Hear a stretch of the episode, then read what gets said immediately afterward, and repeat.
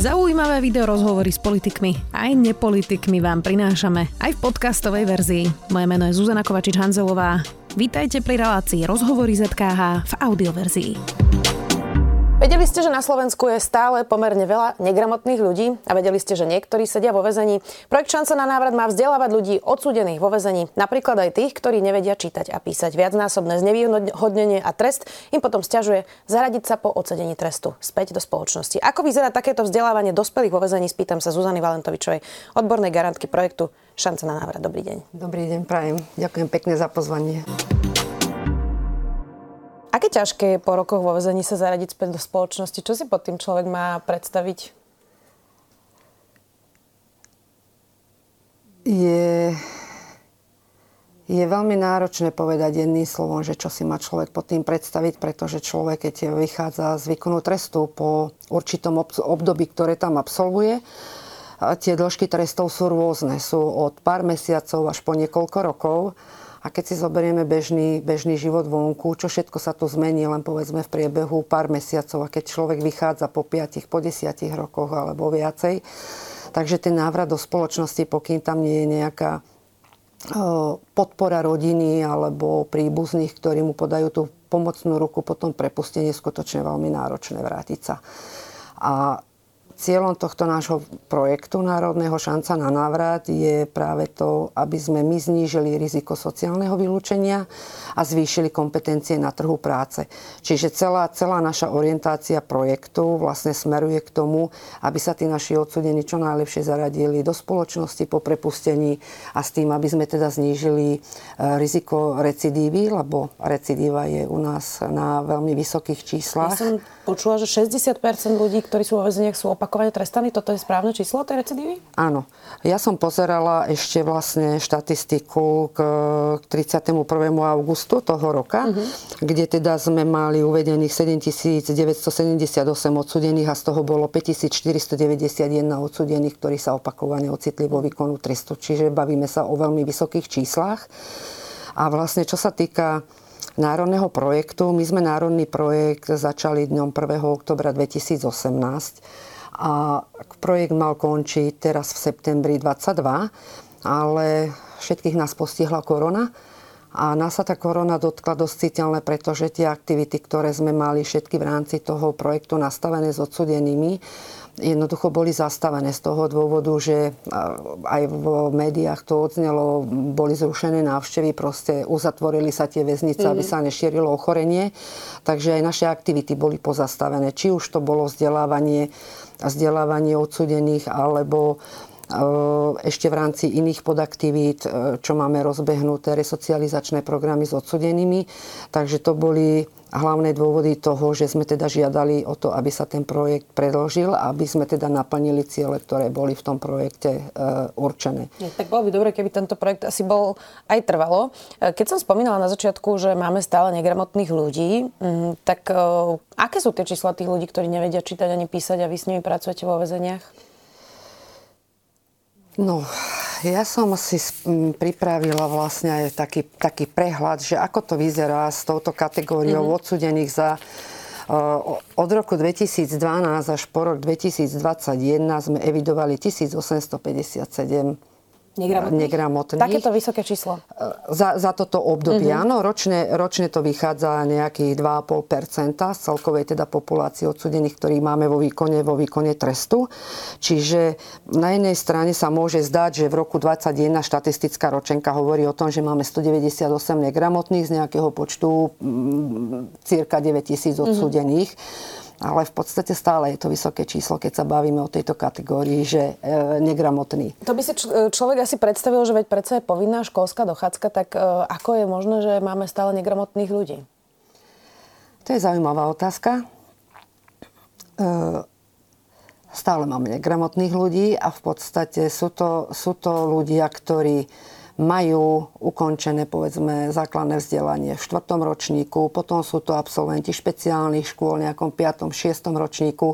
A veľmi zaujímavé je aj takéto vekové rozlíšenie, lebo človek by si mohol myslieť, že sa bavíme možno o o, taká, o kategórii odsudených, ktorí sú v nejakom priemernom veku 50-60 rokov, ale nie je tomu tak.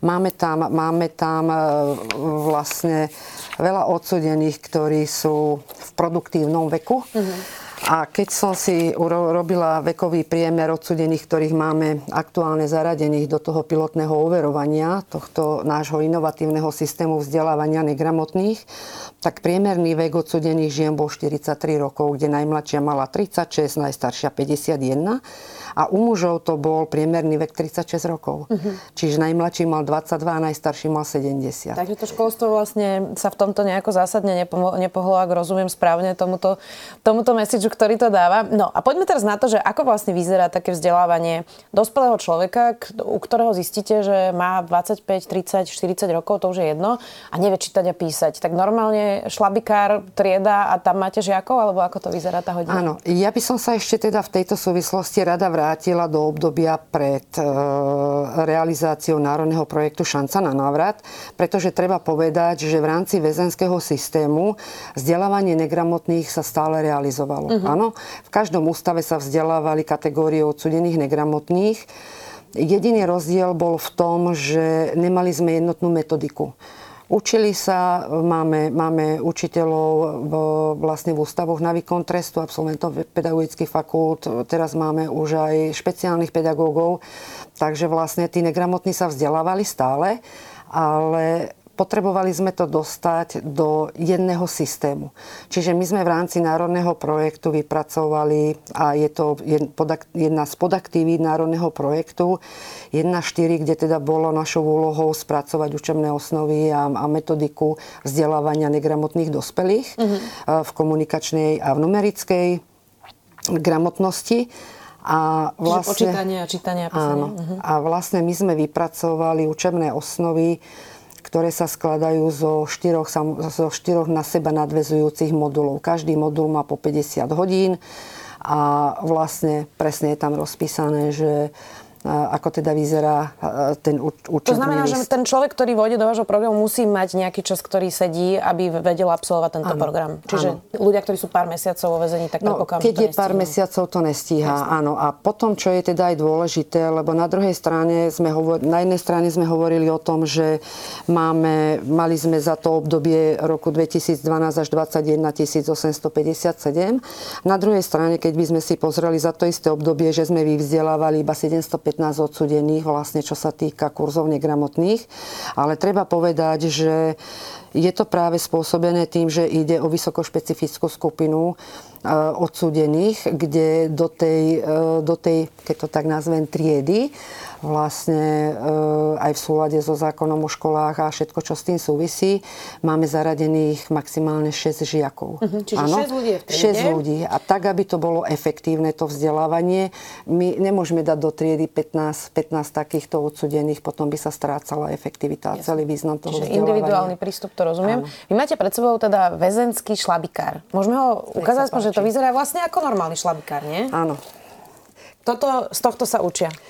Je to, je to vlastne taká motivačná učebnica, keďže neexistujú žiadne metodiky, učebné osnovy pre, práve pre túto kategóriu ľudí, tak my, my sme si prizvali, odvo, prizvali uh-huh. sme si odborníkov a spracovali sme si vlastné učebné osnovy.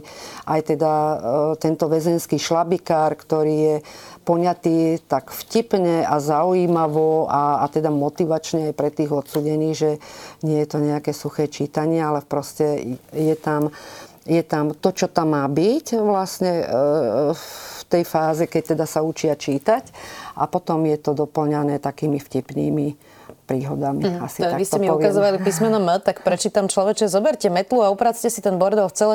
Zajtra sem príde pán minister a väzen sa pýta, preboha, za čo ho odsúdili. Takže vy ste to prispôsobili aj tematicky. Je to aj tematicky, áno, pretože sme v takom špecifickom prostredí a je dôležité, aby, aby to okolie, ktoré ich obklopuje, vlastne, aby im to bolo čo najbližšie to vzdelávanie, tak by som to povedala. Mm-hmm, že to je, to je z nášho pohľadu veľmi dôležité a tá motivácia, lebo e, skôr než začneme tých odsudených vzdelávať, A treba povedať, že nevzdelávame len negramotných odsudených, ale vzdelávame aj e, odsudených cudzincov. Slovenský jazyk ich vyučujeme. Uh-huh. Tak tá motivácia je veľmi dôležitá. Bez toho ten kurz e, by nemal také výsledky, ako má. Lebo tým odsudeným treba vysvetliť, že čo im to dá do života, prečo je to pre nich také dôležité, aby sa naučili čítať a písať. A v podstate tie výsledky, ktoré, ktoré sú z tých prvých pilotných overovaní, tak e, tí odsudení s veľkým záujmom. Vlastne nie je to tak, že a prečo a na čo a na silu. Takže tí odsudení vo vlastnom záujme pristupujú k tomu vzdelávaniu a to, tomu, tomu sme radi. Ako rýchlo sa vie človek teda naučiť čítať a písať v takejto dospelosti, keď je vo vezení? Máme nastavené to vzdelávanie na 200 hodín. Vlastne sú to, tak ako som spomínala, 4, 4 samostatné, teda 4 na seba nadvezujúce moduly po, po 50 hodín. To vzdelávanie, tá vyučovacia hodina je štandardná, tak ako vonku tých 40-45 minút. A čo sa týka jednotlivých ústavov, tak vlastne minimálne 3 hodiny vyučovacie do týždňa, pretože niektorí odsudení sú samozrejme aj pracovne zaradení, takže my musíme nájsť ten kompromis aj medzi vzdelávaním, aj medzi prácou. A samozrejme aj domáce úlohy.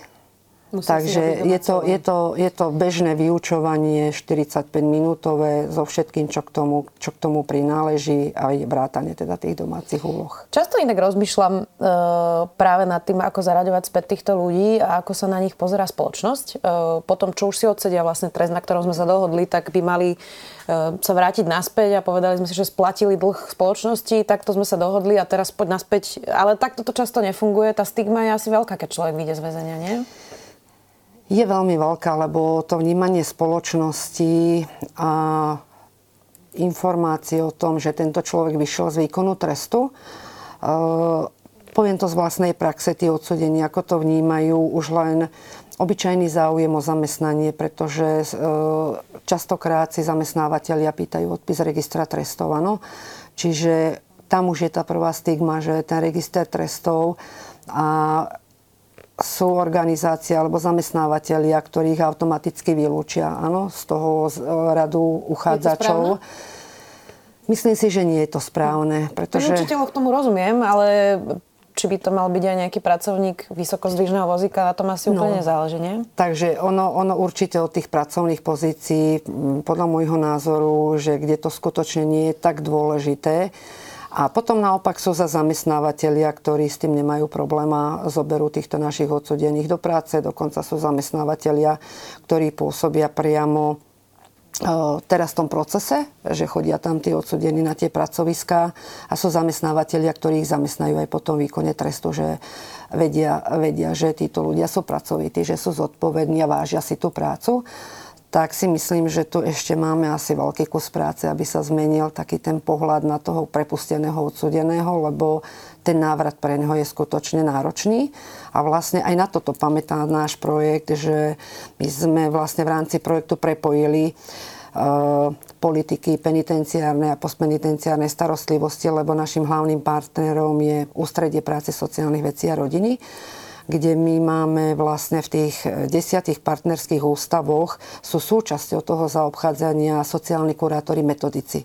Čiže ten sociálny kurátor prichádza do väznice, pracuje v tom výstupnom oddiele, kde sa tí odsudení... Výstupný oddiel je teda ten, kto už sa blíži k na, naplneniu trestu? Áno, v rámci národného projektu máme v desiatich partnerských ústavoch zriadené výstupné oddiely a vlastne on priamo pôsobí v tom výstupnom oddieli. A ten odsudený sa teda v tom primeranom čase spravidla tie, tie 3 mesiace. Samozrejme odsudení, ktorí majú vyššie tresty a podľa individuálnych rizík a potrieb sa môže zaradiť aj teda o niečo skôr. A vlastne toto je to obdobie, kedy sa ten odsudený veľmi intenzívne pripravuje na to prepustenie. A vždy, keď identifikujeme, povedzme, sociálny problém, tak od toho je tam aj ten sociálny kurátor, metodik, ktorý pomáha riešiť, povedzme, túto oblasť, čo sa týka, keď nemá sa kam vrátiť rodinu, nejaké sociálne zázemie, aby alebo neskončil po, na ulici. Aby vlastne. neskončil na ulici.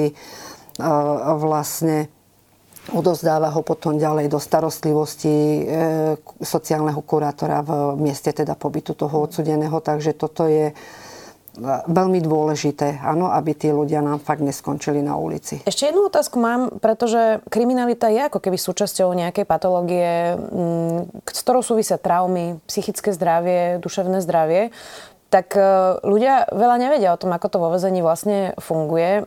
Riešia sa psychické traumy týchto ľudí, ktorí možno sa dostanú prosto do náročnej životnej situácie alebo vyrastali v násilnej domácnosti alebo sú závislí na alkohole, na drogách. E, tak ako sa rieši tá stránka okrem toho čítania a písania e, aj práve napríklad psychické zdravie týchto ľudí? Každý odsudený, ktorý nastupuje výkon trestu, sa vlastne v tej prvej fáze sa s ním, vykoná sa s ním psychologické vyšetrenie. Čiže my ho zdiagnostikujeme. Mm, ten, ešte takto, treba, aby to bolo v tom kontexte. Máme e, psychodiagnostické strediska, kde teda v ústavoch na výkon väzby, kam tí odsudení teda nastupujú do toho výkonu trestu a tam ten psychológ spracuje e, s tým odsudeným teda tú psychologickú diagnostiku. Toto je taký základ toho, že či tam v tej rodinnej anamnéze, v osobnej anamnéze, v zdravotnom stave a proste všetko to, čo sa tam posudzuje, čo sa, čo sa tam vyplaví. Môžu sa tam vyplaviť tak, ako aj vy hovoríte, nejaké traumy ešte, ešte z, z mladosti, alebo proste, čo si človek ani nejak neuvedomí. A práve z tohoto dôvodu, aj čo sa týka duševného zdravia, riešenia nejakých e, krízových životných situácií, my máme vo výkone trestu máme psychológov. Čiže odsudený, keď má nejaký e, problém, môže kontaktovať psychologa, môže požiadať o, o rozhovor s, psy, s psychológom. Alebo naopak, keď si personál všimne, že niečo sa s ním deje, tak vyzve toho psychologa, upozorní, že tento odsudený, pozri sa prosím ťa, že volá, čo sa s ním deje. A potom zase, už keď ten stav by bol vážnejší, tak vlastne v rámci v rámci ústavov v zbore máme aj psychiatrov. Takže o to duševné zdravie je, to duševné zdravie je zabezpečené, keď to tak poviem. Mm-hmm. A vlastne tí psychológovia sú súčasťou toho výkonu trestu. Ano? Takže podľa toho, že čo ten klient potrebuje, bude to nejaká krátkodobá starostlivosť, alebo potom sú to aj dlhodobé starostlivosti, ktoré s tým odsud- a sú odsudení, ktorí vlastne vyžadujú tú starostlivosť počas celého výkonu trestu. A na to máme práve zriadené oddiely. Sú to oddiely špecializovaného zaobchádzania, kde sú umiestňovaní odsudení, u ktorých sú diagnostikované poruchy osobnosti, alebo sú to odsudení, ktorí majú problémy s adaptáciou na podmienky výkonu trestu.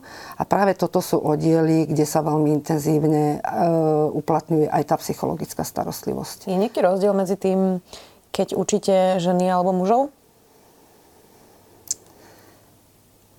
Priznám sa, so ženami som nepracovala. Mm-hmm. Ja mhm. som pracovala s odsudenými mužmi ale e, tie spätné väzby z ústavou pre odsudené ženy, aj teda v rámci iných programov, ktoré sme pilotne overovali, tá práca s tými odsudenými ženami je, je iná. Oni sú tak inak e, emocionálne nastavené, by som povedala, ako tí muži, ale veľmi dobre.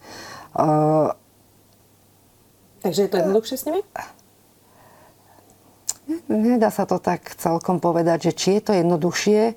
Z pohľadu kolegov, ktorí pracujú so ženami, tak e, sa vyjadrujú v tom smere, že tá práca je náročná s tými ženami. Mm-hmm. A napríklad spätná väzba z pilotného overovania práve, práve teda tejto metodiky pre negramotných odsudených.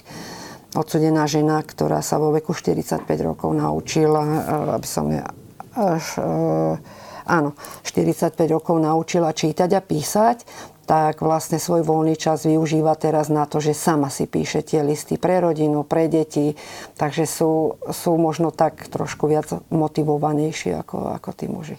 Inak um, na Slovensku je tá debata o väzenstve taká trošku emotívna, často hysterická, až iracionálna práve pri takých veciach, ako sa napríklad teraz deje uh, práve s tým opitým vodičom na Zochovej. My sme sa v spoločnosti dohodli, že tie tresty majú byť nápravno-výchovné, že to nemá byť trest, ktorý zničí toho človeka, ale práve v tom väzení sa napraví a zaradí sa späť do spoločnosti. Tak máte pocit, že na Slovensku uh, máme racionálnu debatu o väzenstve, že venujeme tomu takú pozornosť, ako by sme chceli, veď predsa všetci by sme mali chcieť, aby tí ľudia sa vrátili späť do spoločnosti a už nepáchali trestnú činnosť, to je cieľom, na tom sa asi zhodneme, ale, ale potom, keď príde na tú debatu, že či zlepšiť podmienky vo väzniciach, či na to dať peniaze, tak zrazu ľudia sú takí, že nech hnie v tej base a je mi to jedno. Tak aká je tá diskusia o väzenstve na Slovensku z vášho pohľadu, keďže vy v tej väznici pracujete už dlhé roky? No z môjho pohľadu tie spoločenské vášne sú veľmi rôzne. Teraz práve tým, čo sa udialo, tak tá spoločnosť reaguje e, veľmi emotívne, ale v takom tom negatívnom smere. Áno, že do živote a proste Obesiť. toto úplne najhoršie. Ale treba si uvedomiť, že že tá väznica je to práve pre tú spoločnosť, že chráni tú spoločnosť pred tými páchateľmi, aby nepokračovali. To je jedna vec. A druhá vec je, že počas toho výkonu trestu tá väznica má pripraviť. Pripraviť a pracovať s tým odsudeným tak, aby sa potom prepustený teda nedopúšťal ďalšej trestnej činnosti. A potom zase je to tá opačná stránka, že keď sa niečo udeje e, v priestoroch, e, povedzme, väznice, tak spoločnosť zase reaguje, že čo tam oni s ním robia a v podstate zase len teda také, také tie negatívne vášne.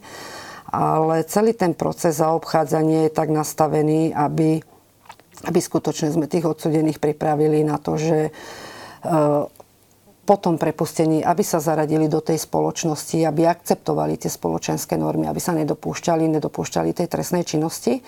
A vlastne my za obdobie trvania národného projektu, čo sa týka, čo sa týka recidívy, tak my sme, my sme na nejakom čísle 15%. Takže, výrazným spôsobom. Takže áno, výsledky, výsledky sú veľmi dobré, ale je to práve tým, že je záujem záujem mm, tých dvoch zúčastnených, čiže zbor a to ministerstvo práce, alebo teda ústredie práce sociálnych vecí a rodiny, tí sociálni kurátori, že ho vonku má kto počkať, má ho kto usmerniť, lebo e, príklad z vlastnej praxe, keď vám odsudený odchádza po 20 rokoch trestu a pýta sa vás, že ako si kúpim listok na vlak, alebo ako nastúpim na ten eskalátor, ktorý, keď ma zatvárali, ešte, ešte nebol.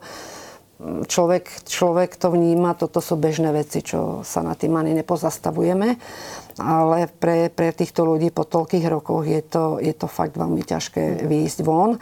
A vlastne v rámci, aj práve preto v rámci teda výstupného oddielu chodia naši kolegovia s tými odsudemi, či už idú na úrad práce, či už idú vybaviť e, doklady, ktoré potrebuje po prepustení, lebo predstavte si, že nemáte občianský preukaz, nevybavíte nič. Takže tí odsudení, ktorým skončila platnosť občianských preukazov, alebo jednoducho to také ho, ho nemali. ktoré človeku ani nenapadnú vlastne. Takže, takže aj toto je účelom toho zaobchádzania, že zoberieme tých odsudených na stanicu, na úrad práce, aby vedeli sa zorientovať po tom prepustení, že takto to vonku vyzerá za tým múrom a takto to funguje. Z toho, čo ste hovorili, mám pocit, že už máme nastavený nejaký program, ešte určite by sme mohli investovať viac peniazy do tých väzníc, aby vyzerali lepšie, aby neboli také preplnené, o tom sa veľa diskutuje, snáď sa niekde pohneme ďalej. E, ale vlastne to najlacnejšie, čo vieme urobiť, je empatia a podpora vlastne nás, čo sme vonku. Nie? Dalo by sa to tak povedať. E, netreba nad každým lámať palicu, pretože tie trestné činy sú rôznorodé, sú tam rôzne typy odsudených a určite je tam podstatná časť ľudí, ktorá si zaslúži našu podporu. A možno, možno keby sa zmenil ten prístup spoločnosti, možno aj by sme neboli v tak vysokých číslach e, recidívy. Možno keď by bolo ešte viac e, takého sociálneho bezpečia, čo je veľmi dôležité po tom prepustení, tak aj, aj v tom by sme potom mohli, mohli hľadať riešenia, že vidíme, že keď funguje takto nastavená sieť, tak to percento recidívy e, je úplne iné ako, ako teda mm, bežne, alebo v takom ako keď sa s nimi nepracuje. No, pracuje sa s nimi, ale nikdy sa nepracovalo tým systémom, že vstupoval priamo do toho procesu ten sociálny kurátor. Vždy sa pracovalo s odsudenými pred prepustením, ale tie možnosti, ktoré nám dáva tento národný projekt, vlastne ukazuje, že toto je ten smer, ktorý by sme mali ísť a má svoje výsledky. Takže to, to je veľmi dôležité po tom prepustení, že aby skutočne nezostali stáť e, vonku a nevedeli, že kam teraz. Bezradný. Ďakujem veľmi pekne, že ste si našli čas. Ďakujem za vašu prácu. Zuzana Valentovičová, odborná garantka projektu Šanca na návrat. Ďakujem pekne za pozvanie. Počúvali ste podcastovú verziu relácie Rozhovory ZKH. Už tradične nás nájdete na streamovacích službách, vo vašich domácich asistentoch, na Sme.sk, v sekcii Sme video a samozrejme aj na našom YouTube kanáli Denníka Sme. Ďakujeme. Kde sú hranice slobody slova? Je človek len veľmi komplikovaný stroj? A ako skresľuje naša myseľ realitu? Som Jaro Varchola a ja Jakub Betinský a spolu tvoríme podcast Quantum Idei, kde veda diskutuje s filozofiou. Novú diskusiu nájdete každý druhý štvrtok vo svojej podcastovej apke, na našom Facebooku a Instagrame a tiež na denníku ZME. Tešíme sa na vás.